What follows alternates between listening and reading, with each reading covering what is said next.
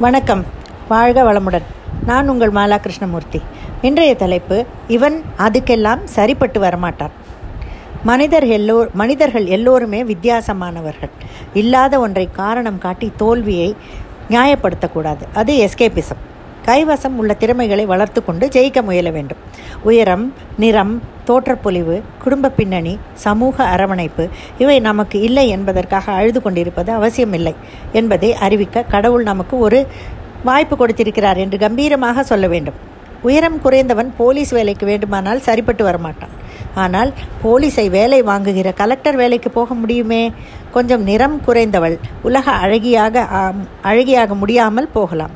ஆனால் அழகிகளை தேர்வு செய்யும் உயர்மட்ட குழுவின் தலைவியாக முடியுமே? இப்படி எத்தனையோ உதாரணங்கள் சொல்லிக்கொண்டே போகலாம். ஒரு கணத்தில் அல்லது நிமிடத்தில் மனிதர்கள் உண்டாக்கப்படுவதில்லை. பிறப்பு வளர்ப்பு படிப்பு சமூக சூழல் அரசு அமைப்பு இப்படி பல விஷயங்கள் மனிதனை உருவாக்குகின்றன. இத்தனைக்கும் மேலாக அவரது அனுபவங்கள் அவரை வித்தியாசமாக உருவாக்கி விடுகின்றன. அதனால் எல்லா வேலைக்கும் எல்லோரும் ஒரு மாதிரி சரிப்பட்டு வரமாட்டார்கள் என்பது நிஜம்தான். மாற்றவே முடியாத குறைகள் நமது மகத்தான மூலதனங்கள் என்று புரிந்து கொண்டால் நமக்கு வெற்றிதான். நாகேஷ் செந்தில் போன்றவர்களை முதலில் நடிப்புக்கு ஏற்ற உருவமோ அழகோ இல்லை என்று சினிமா துறையால் விரட் நிரா நிராகரிக்கப்பட்டவர்கள்தான். ஆனால் அவர்கள் சோர்ந்து விடவில்லை ஏங்கவில்லை. தனக்கு உலகம் சொன்ன குறைகளே ஒரு நகைச்சுவை நடிகனது மூலதனங்கள் என்று புரிந்து கொண்டார்கள். தனது குறைகளோடு கமல் போல கதாநாயகன் ஆகும் என்று அவர் தோற்கவில்லை. தன தனது மூலதனங்களோடு ஒரு நகைச்சுவை நடிகராகி வெற்றி செய்து பெற்றுவிட்டார்.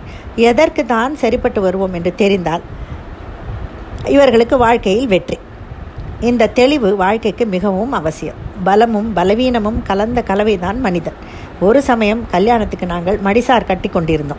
அத்தை ஸ்தானத்தில் இருப்பவர் வந்து எனக்கும் உங்களைப் போல் மடிசார் கட்டிவிட முடியுமா? என்று கேட்டார். நான் அதற்கு எனக்கு கட்டிக்கொள்ள வறுமை ஒழிய கட்டிவிட தெரியாது என்று.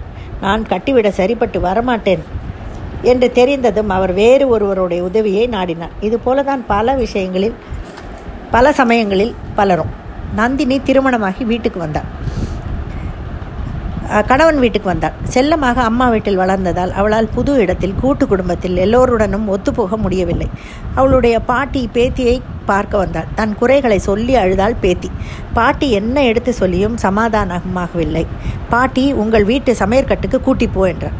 நான் என் பிரச்சனையை கூறிக்கொண்டிருக்கிறேன் நீ சமையல் கட்டுக்கு வழி கேட்கிறாயே பாட்டி என்றாள் பேத்தி. சமையல் கற்றுக் கொடுக்கவில்லை. வாழ்க்கை கற்றுத்தர என்றார் பாட்டி. பாட்டி பேத்தியை மூன்று பாத்திரங்கள் எடுத்துக்கொள்ள சொன்னார். ஒரு பாத்திரத்தில் முட்டை இன்னொன்றில் கேரட் மூன்றாவதில் காப்பி பொடி மூன்றிலும் தண்ணீர் ஊற்றி மூன்று பாத்திரங்களையும் அடுப்பில் வைத்து கொதிக்க விட்டார். கேரட் தன் கடினமான தன்மையை எழுந்து மிருதுவாகி இருந்தது. முட்டை திரவ வடிவத்தில் தன்னுள்ளே இருந்த தன்மையை மாற்றி தன்னை கடினமாக்கி கொண்டது. இவை இரண்டும் அதன் இயல்பிலேயே செயல்பட்டன. தங்களின் தன்மையை விட்டு கொடுக்க தயாராகவில்லை. ஆனால் காப்பித்தூள் வெந்நீரோடு கலந்து அதை ஏற்றுக்கொண்டு தனக்கே உரிய நறுமணத்தையும் சுவையையும் பரப்பிக்கொண்டது. அங்கே இருக்கமில்லை தான் என்ற அகந்தை இல்லை. அதை போல எந்த எதிர்பார்ப்பும் இல்லாமல் வாழ கற்றுக்கொள் என்று பாட்டி உபதேசம் செய்தார். கூட்டு குடும்பமே தனக்கு சரிவராது என்று அழுத நந்தினி அப்படியே கொஞ்ச நாளில் மாறிவிட்டாள். அவள் இல்லாமல் அந்த வீட்டில் எதுவும் நடக்காது என்று அவள் மாமியாரே மெச்சும்படி ஆகிவிட்டாள். அன்று பேத்தி இதுக்கெல்லாம் சரிப்பட்டு வரமாட்டாள் என்று பாட்டி சென்றிருந்தாள். இன்று இந்த சந்தோஷம் நந்தினிக்கு கிடைத்திருக்காது. அவள் அதுக்கெல்லாம் ஒத்து வரமாட்டாள் என்ற கூற்றையே